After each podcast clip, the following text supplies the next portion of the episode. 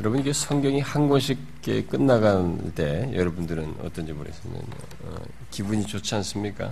예, 성경을 한 권씩 우리가 평생에 음, 이게 성경을 이렇게 전체적으로 쭉 창세기부터 계시록을 관통해서 보는 것도 필요하고 그다음에 이제 성경을 각 권별로도 어, 보는 것도 필요한데 성경 각 권별을 갖다가 또 너무 깊이 하게 되면 또 시간이 많이 걸려. 로이존스처럼 로마서 하는데 10년, 14년인가요? 그랬나요? 많이 걸렸잖아요. 하나만 또 그렇게 너무 오래 해도 어, 또 이제 모자라고 다른 걸 다 하기에는 그러니까 못하니까.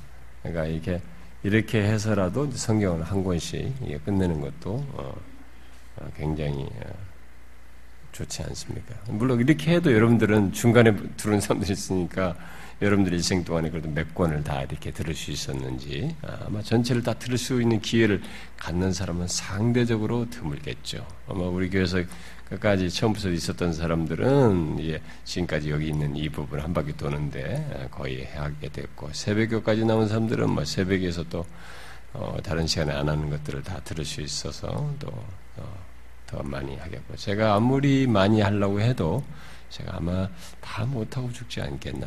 이렇게 chapter by chapter로 하면은 그나마 조금 하지만 좀 더 깊이 하는 그런 상세하게 되면 다 할 수 있겠나. 더욱이 그렇게만이 아니라 성경은 전체에서 어, 이게 예, 신구약을 이렇게 전체적으로 이렇게 구속사적으로 어, 그리스도를 중심으로 해서 성취되는 이 중요한 하나님의 그 구속 계획을 이렇게 체계적으로 성경 전체를 통해서 보고 거기서 그 안에서 말하는 바울이 이렇게 서신 속에서 설명하는 것 같은 그런 내용을 아는 것이 굉장히 필요하고 중요하기 때문에 아, 그런 것들을 좀 더 체계적으로 또 깊이 알기까지 한다 그러면 시간이 아무래도 굉장히 모자라겠죠.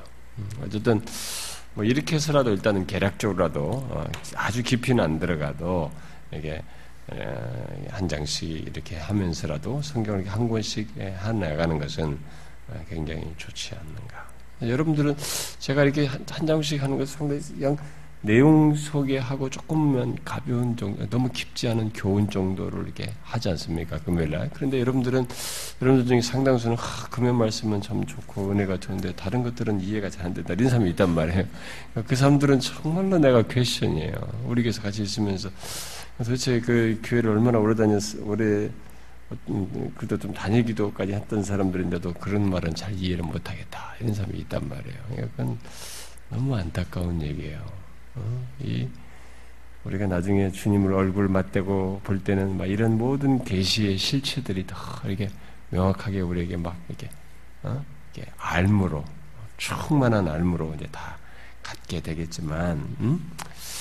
아, 그 이전까지 이런 기회를 주신 이 시간 짧은 인생 속에서 그런 걸 좀더 아는 것에 대해서 좀 즐겨해야 되는데 여러분들이 이건 사실 굉장히 제가 이게 그냥 가볍게 이렇게 깊지 않게 대략적으로 설명하는 것이거든요. 근데 요건 좋은데 또 이게 조금 뭐 성경을 설명하면 좀, 좀 어렵다 이렇게 하는 사람들은 아 정말 어떻게 제가 해야 될지 참 안타까워요. 음, 돕고 싶은데 그 사람들은 일시적으로 그럴 수는 있어요. 어, 짧은 시간 안에 교회 와서 좀 어려울 수도 있는데 여러분들이 하여튼 다각적으로 이렇게 어, 영적인 음식을 양식을 골고루 먹을 수 있으면 좋을 것 같아요. 여러분 우리가 아까도 그 번역 찬송 했잖아요. 어, 번역 찬송했는데 우리가 지난주도 번역 찬송한 것은 가사가 되게 좋았죠. 제가 그 가사는 영국에서 참 많이 불렀던 아주 은혜로운 가사였는데 그렇게 번역을 해서 우리 번역은 우리 강 집사님이랑 우리 최지선 강사님 둘이서 이렇게 번역해가지고 지금 하는 거예요, 이게. 자신, 우리가 자체적으로 번역해가지고 가사를 이렇게 만, 예, 번역해서 지금 부르고 있는 것입니다. 그렇게 해서 좀 축적되면은 그런 곡들이랑 이제 이전 찬송에서 빠진 거랑 또 시편 찬송 이렇게 묶어서 우리 자체적으로 참교추에 속한 교회들끼리 아, 지금 가지고 있는 찬송의 아, 엑스트라로 이렇게 가지고 우리가 예배 때나 다른 때 부를 수 있도록 찬송가를 좀 만들려고 하는 거예요. 그러니까 그런 거 가지고 있으면 좋죠. 워낙 오늘날 우리들의 가사들이 이게 좀 너무 감성적이고 어, 그리고 이게 아, 멜로디를 따라가기가 좀 너무 어렵잖아요. 이게 뚝뚝 이게 딱딱 이게 사실 멜로디는 가사를 돕는 것 정도만 있으면 되는데 이 멜로디를 따라가는 게 또 어렵고 요즘은 아주 저는 요즘 우리 젊은 예, 친구들 우리 애들 어, 뭐 우리나라 가요라고 막 듣는 흘러나오는 거 보면 이게 팝송 같아요 나는 한글이 하나도 안 들려요 분명히 걔네들이 뭐라고 떠드는데 나는 이게 외국 노래를 듣는 팝송 듣는 것 같은 우리 옛날에 영어 뜻도 모르면서 팝송 좋아했던 것처럼 그런 팝송 같은 기분이 들리고 다 우는 것 같아. 그냥 뭐 아, 소리를 내는데 이게 다 우는 소리를 내는 것 같아. 그러니까 뭐 사랑의 애절함을 나타내든 뭘 하든 하여튼 다 울면서 부르는 것처럼 나한테 들려요. 이게 가지고 이게 세대 차이가 나는 거예요. 저한테 벌써. 음. 아, 근데 좀 멜로디도 이렇게 가사를 선명하게 밝히고 우리로 생각하게 하는 그런 멜로디들을 좀 가지고 많은 곡들을 우리가 더 부를 수 있으면 좋겠어요. 자, 그러면 오늘 이게 20장, 21장을 보려고 하는데요. 음, 자, 20장, 21장은 서로 연결되어 있습니다. 연결되어 있기 때문에 함께 묶어서 봐야 되는데요. 우리가 앞에서 그 각 지파에게 이게 땅 분배를 해주는 내용이 이제 끝나고 19장까지 땅 분배가 끝나고 이제 남은 것이 뭐냐면은 아, 각 지역마다 네, 각 지파마다 아, 지파가 차지한 그 땅에서 어, 이게 전체 이제 차지하게 된 이 땅 안에서 도피성을 정하는 것 음, 그리고 음, 각 지파들이 받은 그 유산에서 이제 레위 사람들이 그런 거처할 곳을 아직 받지 못했잖아요. 그래서 레위 사람들이 살 수 있는 그 성읍을 어, 이제 이들이 어, 내어주는 것, 그래서 그들에게 정해주는 것, 이 두 가지가 지금 남아 있습니다. 근데 이 두 가지는 이제 서로 연관돼 있죠. 왜냐면은 레위 사람들이 받은 성읍들 가운데서 레위 사람들이 거하는 그 자리를 성읍을 도피성으로 삼도록 했기 때문에 그렇죠. 그래서 어, 그 레위 사람들이 받은 성읍 가운데서 여섯 개를 어, 도피성으로 어, 정하도록 했기 때문에 그렇습니다. 그래서 두 개가 지금 서로 연결돼서 20장, 21장이요. 그래서 먼저 이제 도피성 얘기는 우리가 이미 앞에서 몇 번 살폈는데요. 그러다 여기 나왔으니까 좀 간단히 얘기하자면은 여기 도피성 문제를 20장에서 기록하고 있는데 이 도피성 문제는 여기서 우리가 성경에서 어, 말한 이 3절에서 말한 것처럼 부지 중에 실수로 사람을 죽인 자를 이렇게 어, 피해 보복으로부터 예, 살리기 위해서 그 보호하기 위해서 어, 말하게 하는 것이죠. 그래서 그렇게 실수로 사람을 죽였을 때 그 보복하려는 그 피해자의 가족들로부터 그들을 보호하기 위해서 어, 일종의 피난처로서의 이 성읍을 갖게 하는 것인데 이 내용은 이미 출애굽기 21장에서도 일종의 이렇게 실수로 해서 어, 뜻하지 않게 해서 사람을 죽였을 때에 죽이지 못하도록 하는 얘기를 꺼내기 시작해가지고 물론 의도적으로 죽인 사람들은 이제 어, 사형에 처하도록 이렇게 말을 했습니다만 아, 그 사실 지난번에도 그런 얘기하면서 했지만 오늘날에 우리들이 사형제도가 사라지는 것은 꼭 그렇게 옳은 것만은 아니에요. 이게 인간 예, 인권이 이게 인본주의가 이게 예, 우리들의 지배하고 있고 그래서 인권만 생각하고 이제, 아, 이제 하면서 사형제도 폐지하는데 지난번에 얘기했다시피 어, 수십 명 죽인 사람 개인의 인권은 존중하고 이 사람이 죽인 그 사람들의 인권은 무시하는 이런 도대체 납득할 수 없는 우리들이 만든 이런 인권 논리로 이걸 다룰 문제가 아니에요. 음, 그 성경은 그런 부분에서 이 사형에 대한 제도를 어, 어, 사실 하나님께서 어, 맞다라고 말씀하시면서 정해 주셨는데 그렇게 의도적인 사례는 그렇게 하도록 했습니다. 그러면서도 이렇게 부지 중에 범한 자들에 대해서는 그 죽이지 못하도록 하는 얘기를 출애굽기 21장부터 했다가 또 이제 민수기 35장에서도 그것에 대해서 구체적으로 이 도피성에서 아, 그거 관련해서 그들을 살려주는 부지 중에 죽인 자들을 아, 살인한 자들에 대해서 살린 내용을 35장에 구체적으로 얘기하죠. 그렇게 해가지고 이제 어, 거기 이제 35장 같은 거 보면은 이미 민수기에서 그런 얘기를 다 했어요. 어? 어, 요단 동쪽에 세 개, 요단 서쪽에 세 개의 도피성을 둬라. 아, 지정해서 둬라 라는 얘기를 했죠.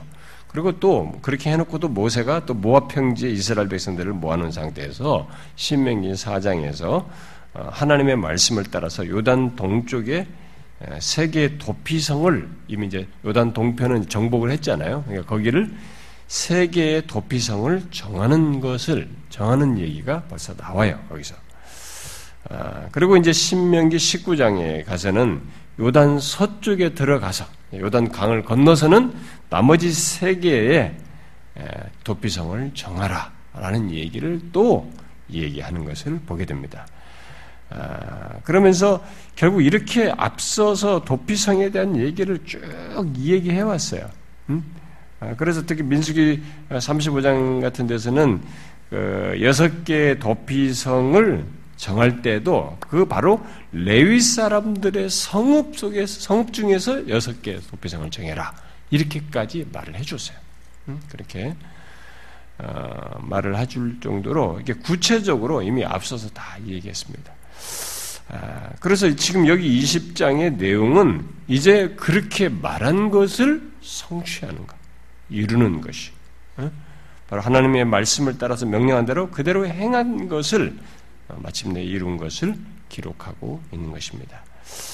아, 그런데 여러분들이 알다시피 이제 이런 것이 도피성 말고도 이렇게 사람들이 어떤 문제가 있을 때 도피하는 그런 것이 있었죠. 음, 예를 들어서 성전이나 이런 장막의 재단에 이렇게 어, 부지 중에 죄를 아, 뭐 사람을 죽였거나 이렇게 했을 때 그것을 행한 그 사람이 임시 뭐 피난처이기도 하고 임시 피난처가 일반적인 일차적이었죠. 그랬는데 이제 장기적으로 그 피난처를 삼는 것도 있었는데 그렇게 재단 장막의 재단을 이렇게 재단을 어, 그런 저 죽여 어떤 부지 중에 죽였을 때 피난처로 삼는 일이 있었죠.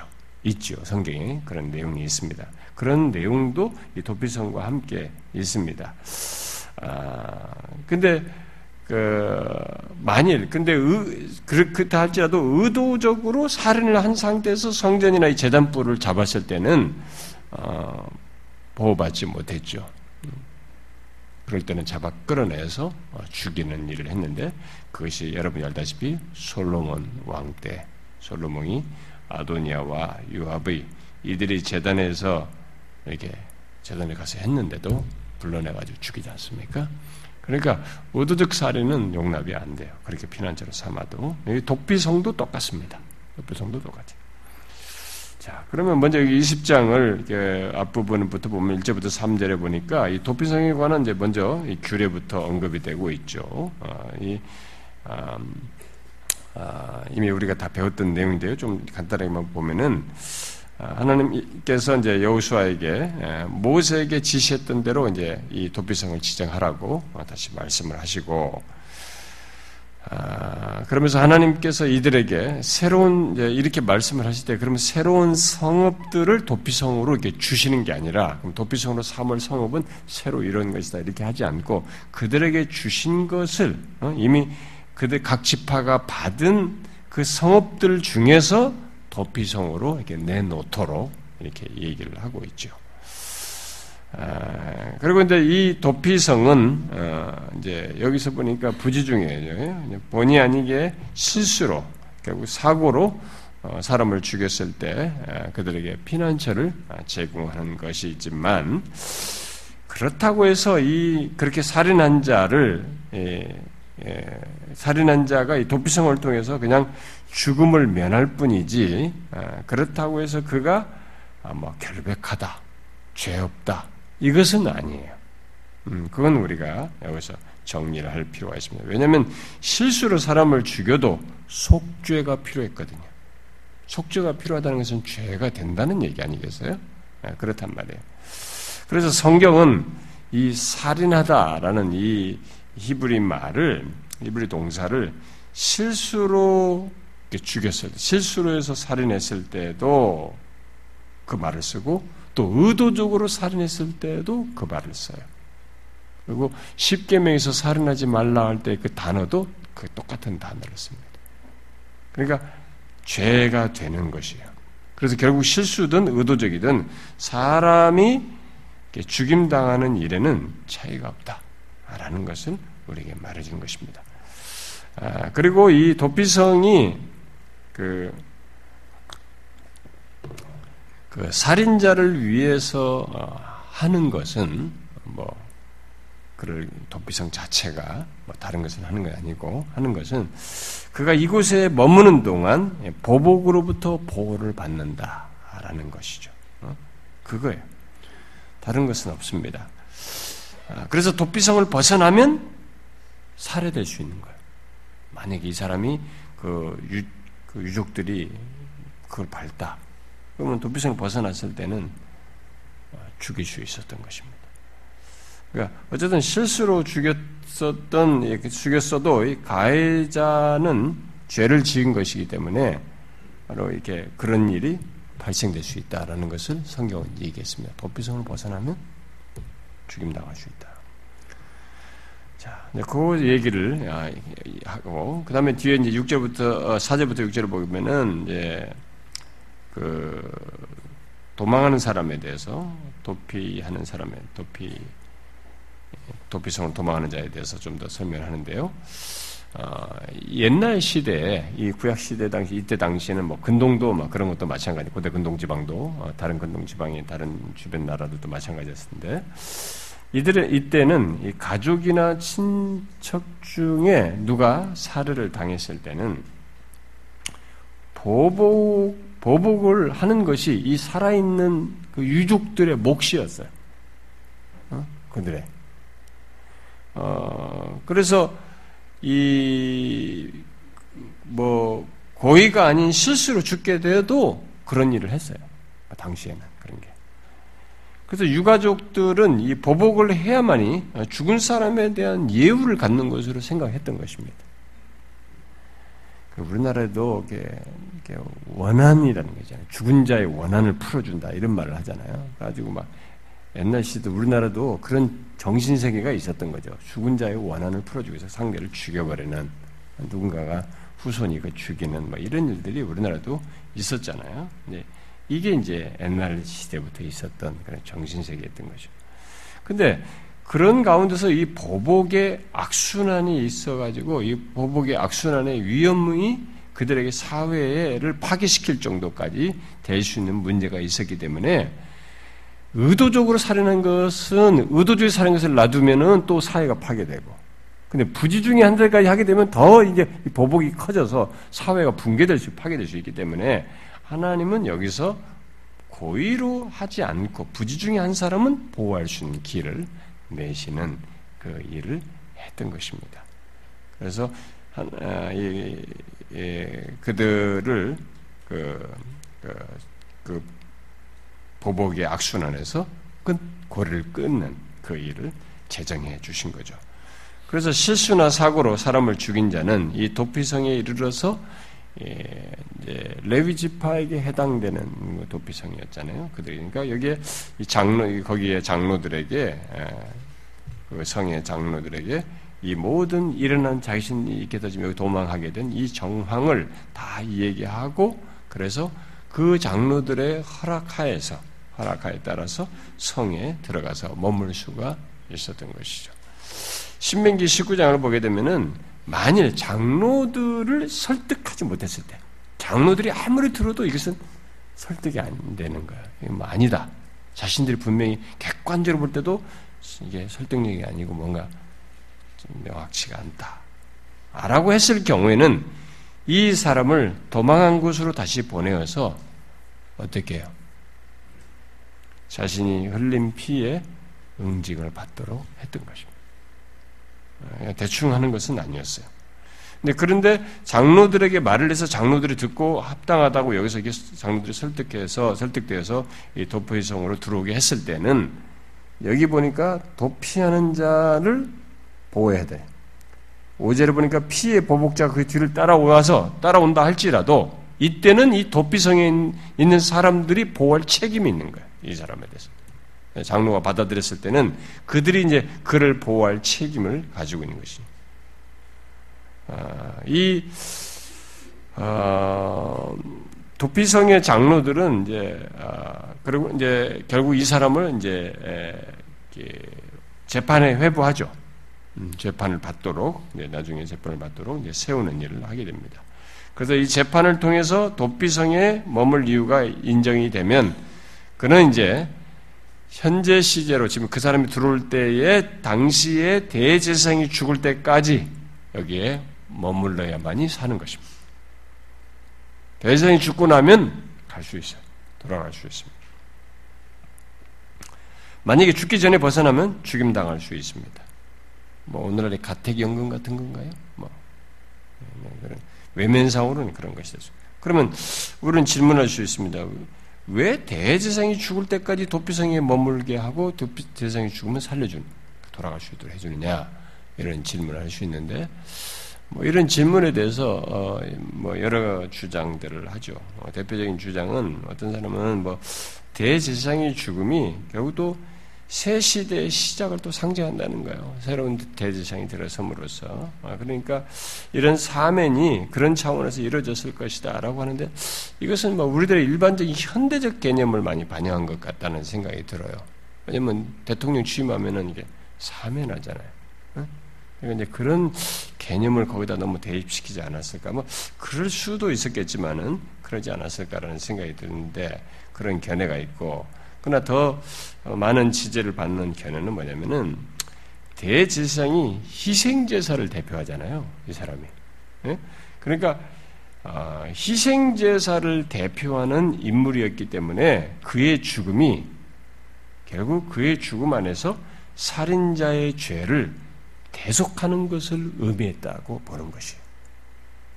어?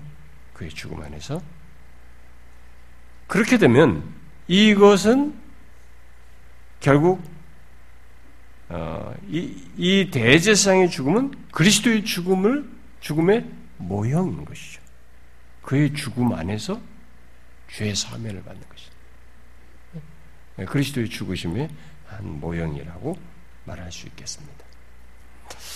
자, 그게 뭐더 가장 설득력 있는 어, 대표적인 주장이에요.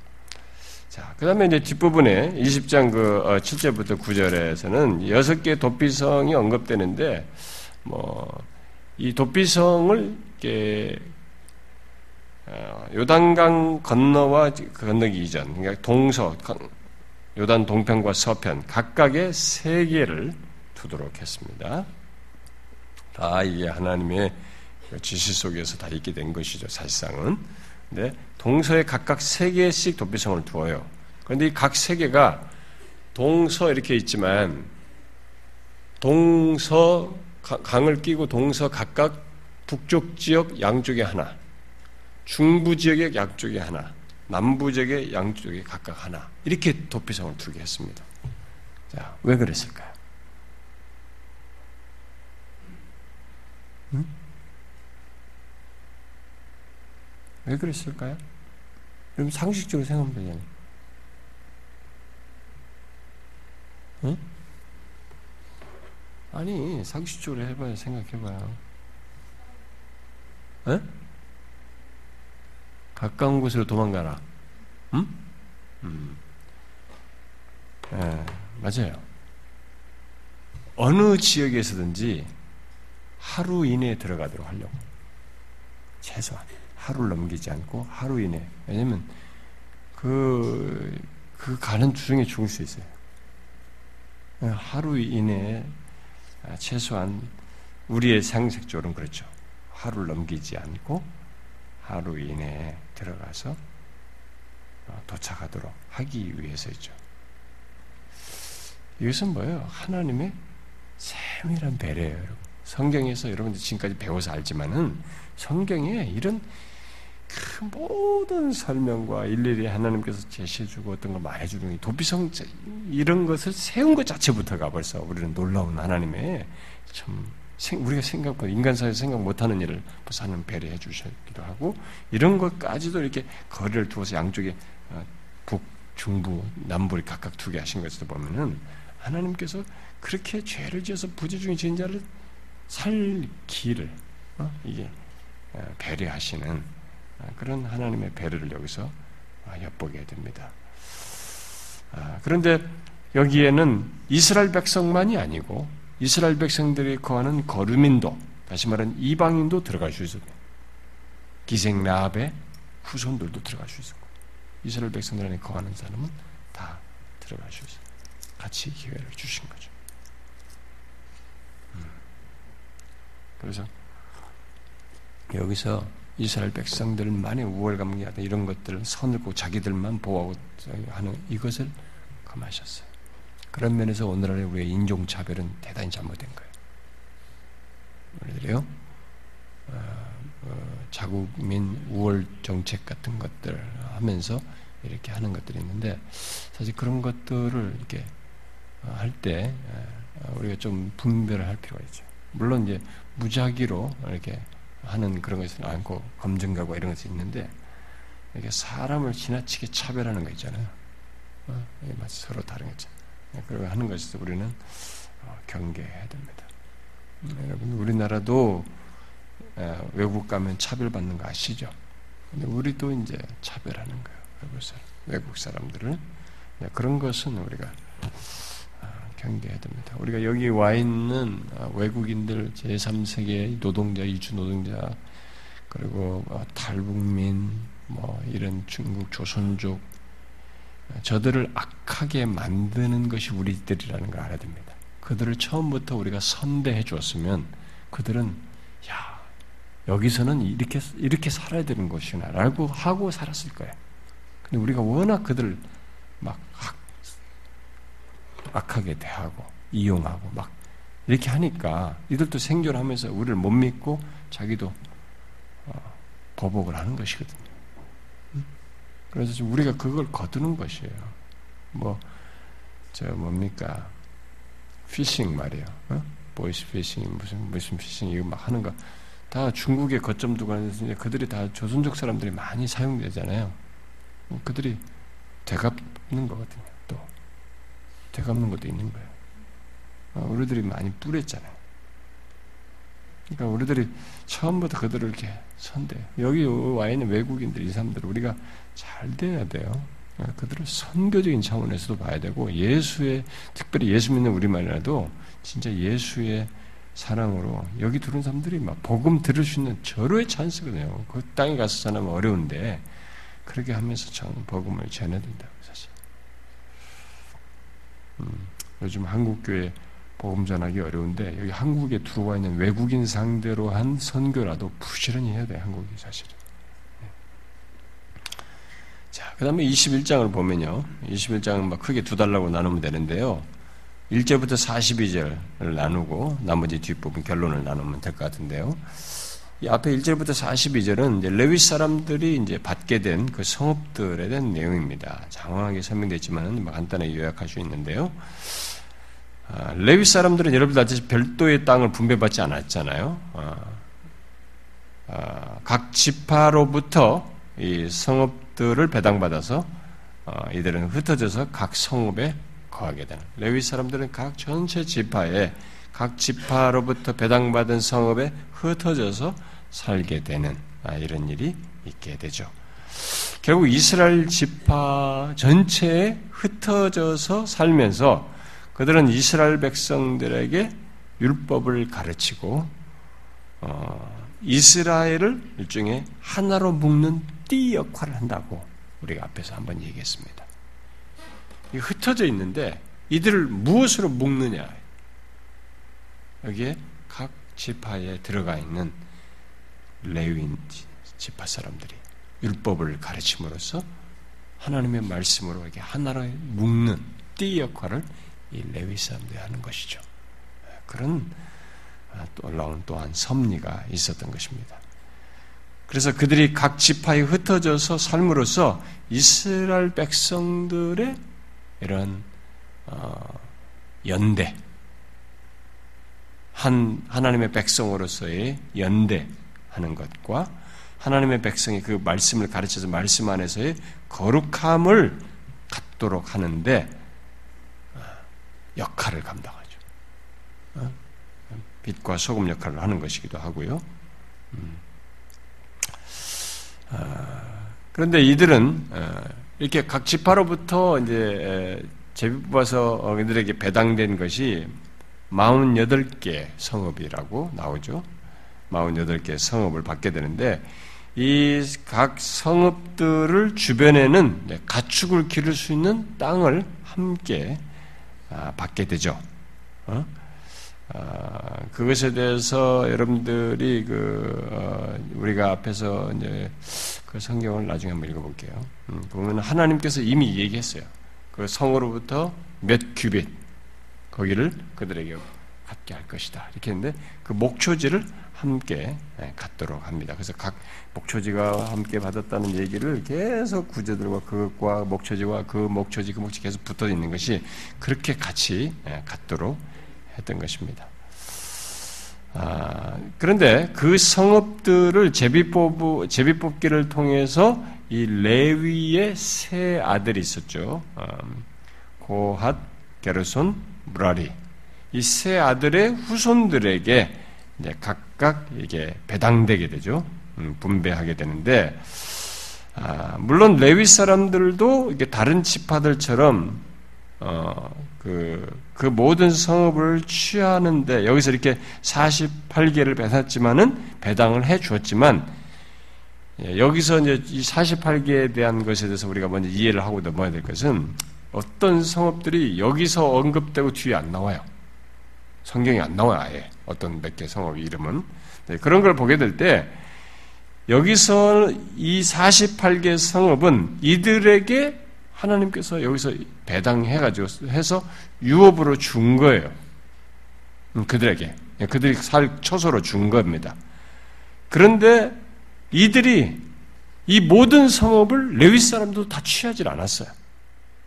다 취하지 않았던 거죠. 다른 지파들 사람들처럼 다 취하지 않았던 것입니다. 흩어져 살아도 그 성읍에 이렇게 모여서 이쪽 이 정도 숫자에 모여 살아도 충분했던 거예요. 그러니까 더 이상 준 다른 주었던 다른 성읍까지 차지하지를 않았어요.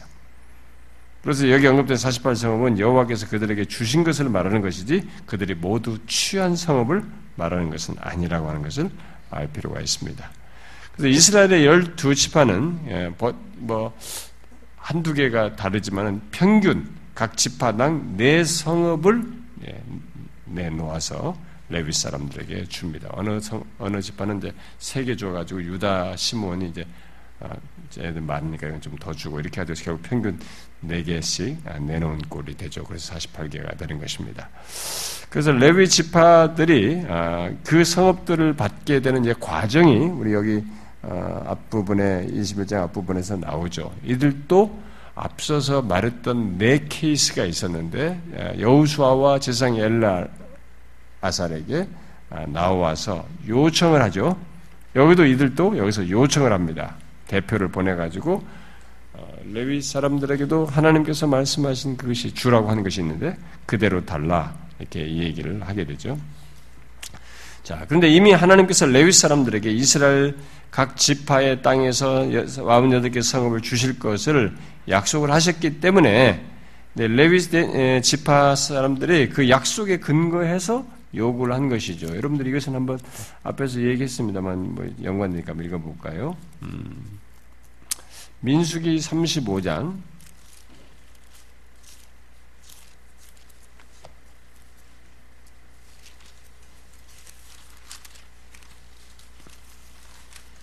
민수기 35장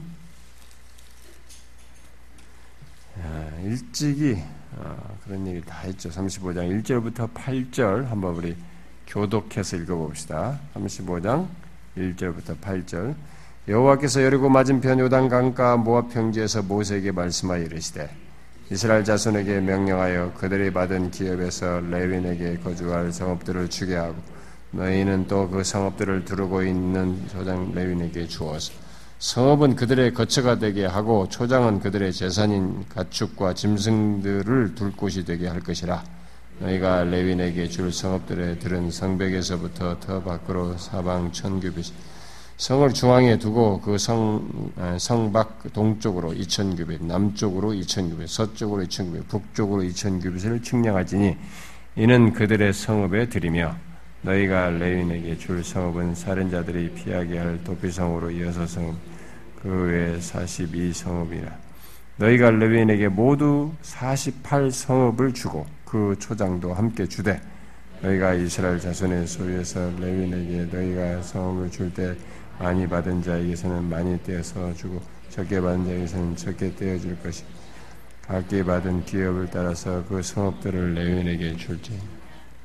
자, 이 말은 그대로죠. 하나님이 숫자까지 다 얘기해줬어요. 48성을 주고 거기서 6개 성업을 그렇게 갖게 해라. 지금 그대로 지금 하는 것이요. 아, 그래서 이제 그런 말씀하신 것이 있으니까 그것에 근거해서 지금 요구를 한 것입니다.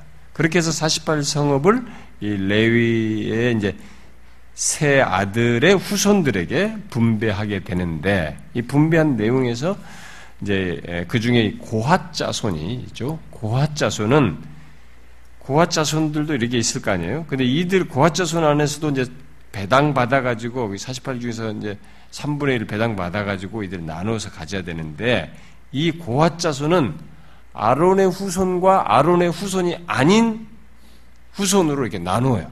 둘로 나누어 가지고 아론의 후손을 대접해요. 어? 그렇게 해서 주도록 주는 것을 보게 됩니다. 이것은 아마 아, 첫 대제사장이었던 이 아론의 후손들을 대접하는 것으로 보여집니다. 그렇게 고아자손을 둘로 그렇게 그렇게 나누어서 주는 것을 얘기하고 있고 그런데 여기서 고아자손들 중에 다른 자손 뭐 두 자손은 뭐 그냥 대충 얘기해도 되는데 이 고아자손들이 약간 주목할 내용은 뭐냐면은 이 고아자손 중에 음, 아론의 후손들에게 유다, 시몬, 베냐민 지파의 영토에 있는 성읍 12개가 주어집니다. 여기 보니까 4절과 9절에 그렇게 나오고 있죠. 그게 어, 주어지고 있어요. 그렇죠? 음? 유다, 시몬, 베냐민 지파 영토에 있는 성읍들 13개가 주어집니다. 자, 여기서 주목할 것은 고앗 자손이 레위 후손 중에서 어떤 인물을 맡았어요? 기억하십니까?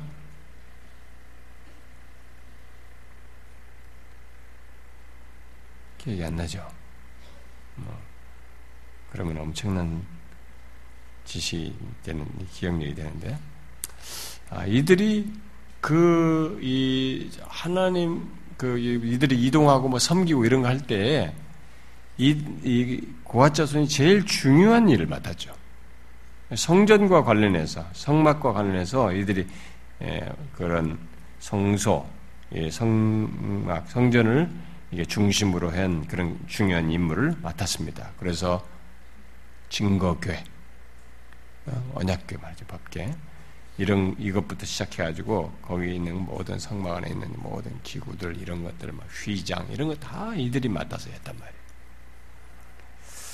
자 그런 것을 맡았던 이들인데 이들에게 제, 이 배당된 곳이 어디냐면은 어, 그, 그렇게 해가지고 배당된 성읍이 어디에 있냐면은 놀랍게도 유다 지파의 영토 있는 성읍을 받아서 살게 되는 것입니다. 어? 내가 무슨 얘기 하려는 것이겠어요?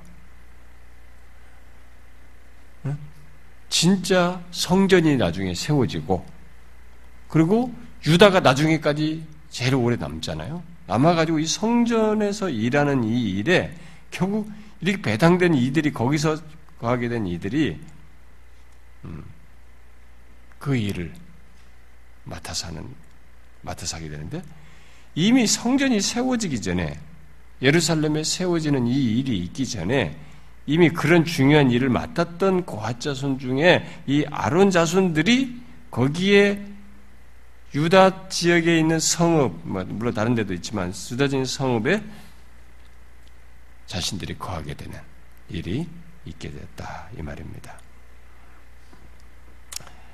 아, 그래서 이 몇 어, 세기 후에 예루살렘 성전이 건축되고 또 몇 세기 후에 거의 유다 지파 아, 유다 지파만 생존하게 되는데 거기서 이 성전을 중심으로 한 이 중요한 일을 이 고아 자손이 아, 일찍부터 이렇게 구분되어 거기 살게 되어서 어, 그 임무를 수행하는 일이 있게 됐던 것입니다. 물론 이 고아 자손들 중에 일부는 에브라임, 단, 문하세 지파에서 배당된 성읍에도 흩어져서 살기도 하죠. 그러나 일단 중요한 것은 이들이 바로 어, 그 그들 중에서 이 아론 자손, 고아 자손 중 아론의 후손들이 유다 지파를 끼고 살았다는 것은 앞으로 있을 미래의 일인데 아, 그것과 벌써 연관돼서 이들은 거기서 거하게 되는 일이 있게 됐다는 것입니다. 놀라운 섭리죠. 음. 그다음에 이 레위의 아들 중에 이 게르손 후손들은 뭐 이사갈, 아셀, 납달리, 문하세 동쪽 지파에서 받은 열세 성읍에 어, 거하게 됐다라고 말하고 있고 또 레위의 아들의 무라리 후손들은 루벤, 갓, 어, 스불론 지파에서 받은 12개 어, 성읍에 12개 성읍이 주어졌다라고 말하고 있습니다. 자, 그리고 이 도피성은 그들이 받은 성읍들 가운데서 구분해서 여섯 개로 이렇게 각각 셨다. 그래서 어떤 레위 지파에 있는 곳에 성읍이 도피성은 이것이다, 저것이다 이렇게 말을 하고 있습니다. 자, 어쨌든 지금 이 내용조차도 이제 이 레위애들에게 이렇게 다 주 48개 성읍이 주어지고 이렇게 다 거기 어, 도피성이 세워지고 이런 것이 다 결국 뭡니까? 앞에 우리가 읽었던 것처럼 민숙에서 하나님께서 모세를 통해서 말씀하셨던 것이 어떻게 돼요? 그대로 다 이루어지는 것입니다. 그래서 여우수아서의 계속 중요한 내용은 바로 그거예요. 하나님의 말씀대로 모든 일들이 다 진행돼서 여기 지금 이, 이 어, 레위 지파에 대한 레위 지파가 성읍을 받게 되는 것을 통해서 이것을 끝으로 모든 지파들이 땅을 분배받고 각자의 살 곳을 얻게 되었다 라는 것으로 여기까지 내용이 끝나요. 42절까지. 그러고 나서 이제 그런 결론을 여기 21장 43절에서 45절에 기록하고 있습니다. 자, 결국 앞에 13장에서부터 시작된 이 가난 땅의 분배 이야기가 여기서 끝나게 되는 거죠. 앞에 이 42절로 다 끝나게 되는 거죠.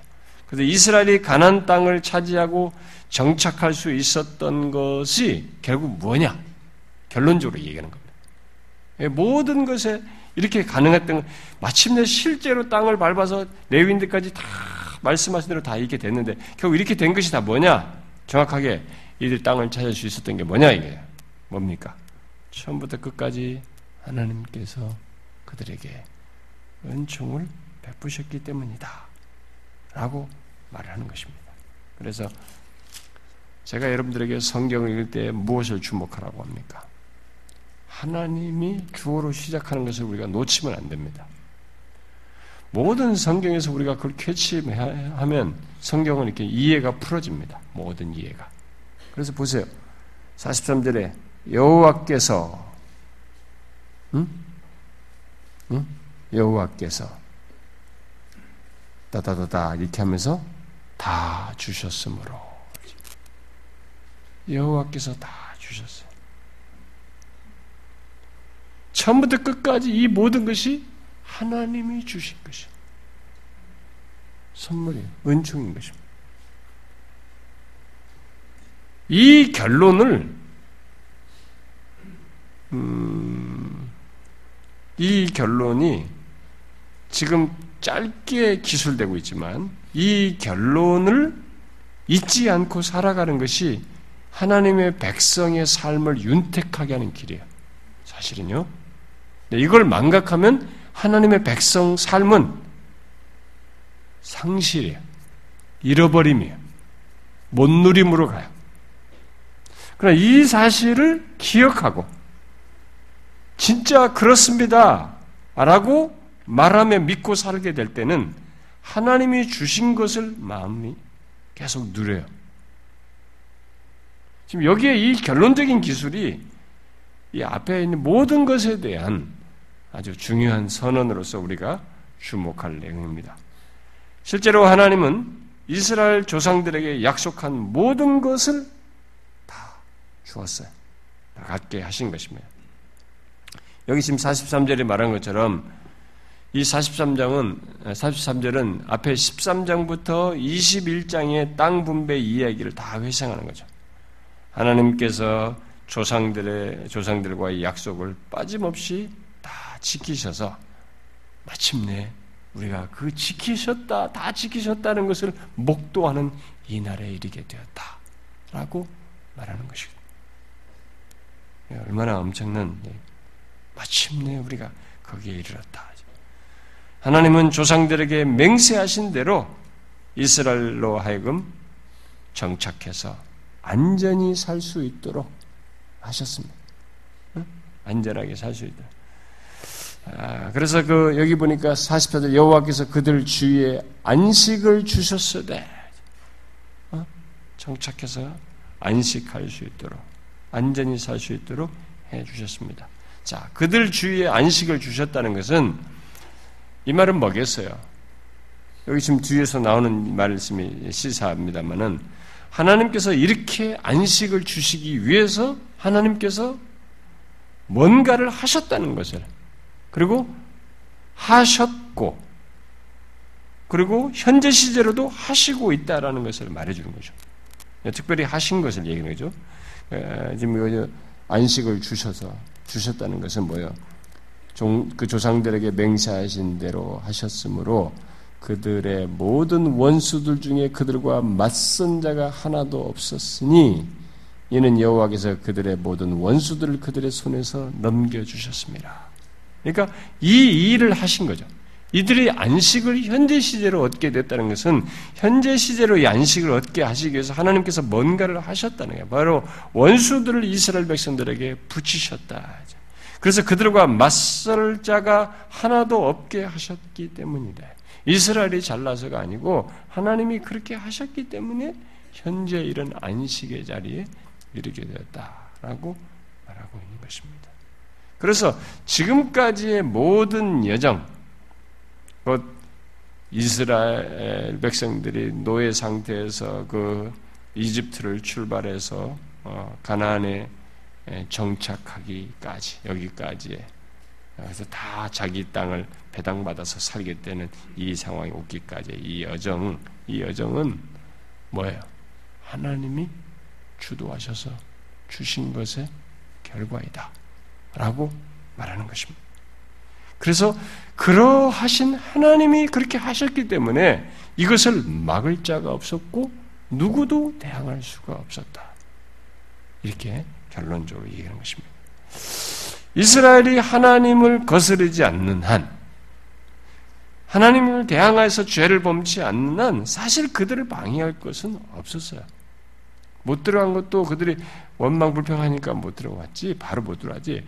그들이 하나님을 거스르지 않는 한 대항할 것이 없었어요. 지금 이 결론을 통해서 더 명확하게 그걸 얘기하는 것입니다. 자, 그러면서 이 21장에 지금까지 여기 모든 이제 21장까지 아니 13장부터가 아니라 아예 1장부터 이 모든 1장부터 여수와를 시작해서 여기 21장까지 이르게 된 모든 내용에 더한 최종적인 결론이 45절에 말하고 있습니다. 우리가 뭐 43절 같은 경우는 앞에 13장부터 21장까지 분배를 이루신 거예요. 분배하도록 하신 거는 그걸 말한 것이라면 또 44절 같은 경우는 땅을 정복하게 하신 것을 주로 이제 말한 것이라면 이 45절은 아예 분배와 정복, 정복과 분배 이 모든 것을 망라해서 1절, 1장부터 여기 21장까지 모든 것을 망라해서 표현한 것이라고 말할 수 있습니다. 뭐요?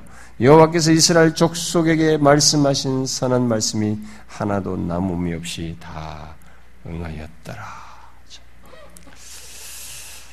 이 중요한 것은 45절의 결론입니다.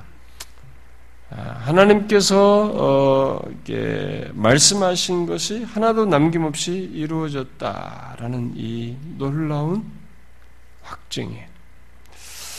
아, 이것은 땅 정복과 분배를 다 망라해서 그것이 하나도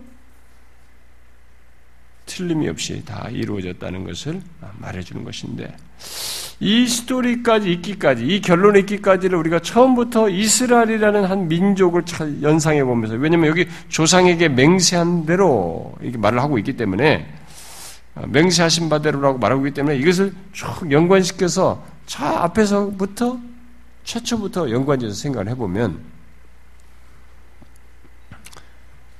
어, 여러분 한번 상상해 봐요. 너무 어마어마한 얘기예요, 이게 지금. 왜냐면, 아브람과 이 사라가 보세요. 자식도 없는 늙은 두 부부. 그들에게서부터 얘기 한번 생각해 보자. 자식도 없는데 무슨 지금 이런 상황이 상상이나 되냐면 자식도 없는 사람에게 무슨 후손 얘기며 무슨 민족을 이루고 무슨 얘기야. 아무것도 생각할 수 없는 조건이죠. 근데 여기서부터 여기까지 오는 거예요. 조상에게 맹세한 바를 이루신 겁니다. 어마어마한 얘기예요, 여러분. 응?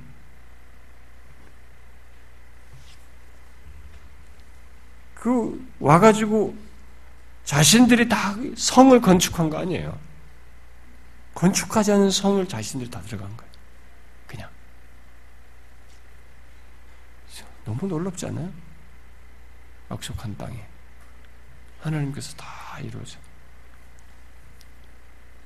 이게 이 사실을 이 기록자가 여기 45절에서 얘기하면서 이 모든 게 다 뭐냐? 하나님께서 말씀하신 대로 선한 말씀이 하나도 남없이 다 응하여서 이 결론에 이르게 되었다. 이렇게 말하는 것이죠. 우리는 하나님의 이 놀라운 역사, 너무나 자신의 언약에 신실하신 하나님, 그런 신실하신 그분의 성품과 사역 밖에는 다른 것을 생각할 수가 없습니다. 근데 여러분이 아십니까? 예수를 믿는 하나님을 믿는 그의 백성들의 인생도 똑같아요. 이걸 여러분들이 아셔야 됩니다. 내 인생이 파란만장한데요. 막 그동안에 막 우여곡절도 광약길도 걷는 것 같고 막 무슨 굉장히 복잡하고 힘들었는데요. 어, 싸워야 하고 막 저고 이렇게 복잡한 문제들이 실패도 있었고 아이성 실패도 있었고 막 이렇게 복잡한데요. 그런데요. 모든 하나님의 백성은 다 이 45절을 결론으로 갖게 되어 있습니다. 다 45절의 결론을 갖게 되어 있어요. 하나님께서 우리 각자, 우리 하나님 백성들에게 말씀하신 바대로 우리들에게도 하나님의 말씀하신 것이 다 이루어질 것입니다. 그래서 결국은 우리들, 우리들이 어떤 찬송 작가자 말대로 나의 갈 길 다 가도록 찬송 작사한 사람처럼 그 사람 말대로 그의 사랑 어찌 큰지 말로 할 수 없도다. 그래서 영영부를 찬송은 예수 인도하셨네. 영영부를 찬송의 내용이 예수 인도하셨네. 아, 진짜 예수께서 인도하셨거든 여기 왔구나. 이렇게 말할, 이렇게 찬송할 수밖에 없다라고 말은. 그게 그 찬송 가사의 고백이 그 사람의 그 시인이 뭐냐면 이 45절 시인이에요. 아, 돌아보니 예수께서 날 인도하셨구나. 이게 영영부를 찬송이라는 거예요. 그의 사랑 어찌 큰지 말로 알 수 없도다. 그래서 우리들이 다 하나님을 믿는 우리들이 다 뒤를 돌아보면 예수 인도하셨네라고밖에 말할 수밖에 없는 거예요. 목자 대신 우리 주께서 우리를 인도하셨네라고밖에 말할 수가 없는 것입니다. 후에 우리들이 하나님 앞에 서면 더욱 절실하게 그렇게 말할 것입니다. 뭐 여러분들이 지금 살아있는 동안은 아직까지 그런 고백을 막 절절하게 못하는 사람이 혹시 있을지 모르지만 하나님의 백성 그렇게 못할 리는 없어요. 다 할 거예요. 다 하게 되는데 그럼에도 불구하고 우리들의 그 절절함이 정도가 좀 덜할지 모르는데 그러나 하나님 앞에 서면 우리는 더욱 절절하게 정말로 예수 인도하셨네. 주님 인도하셨습니다. 라고밖에 말할 수 없을 겁니다. 그래서 진짜 영영부를 찬송인 거죠. 영영부를 나의 찬송 예수 인도하셨네. 그렇게 될 것입니다.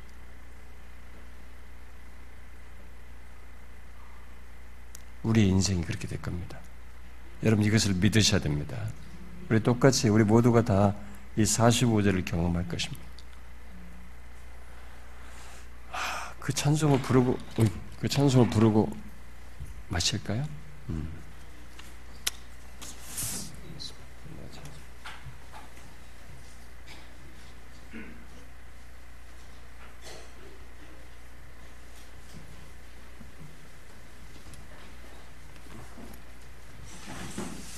우리가 옛날에 인도하시는 하나님 할 때 이거 이 찬송도 좀 부르고 제가 설명 우리 인도하시는 하나님 할 때 참 너무 은혜로웠잖아요. 어, 그때도 이거, 하고 그랬는데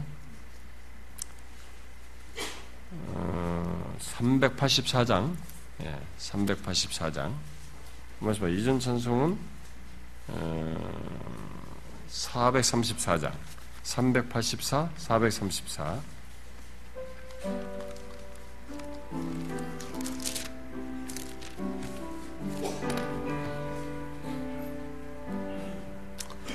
나의 갈 길 다가도 록 예수 인도하시니 내 주 안에 있는 긍휼 어찌 의심하리요? 믿음으로 사는 자는 하늘 위로 받겠네. 무슨 만나든지 만사형통하리라. 무슨 일을 만나든지 만사형통하리라.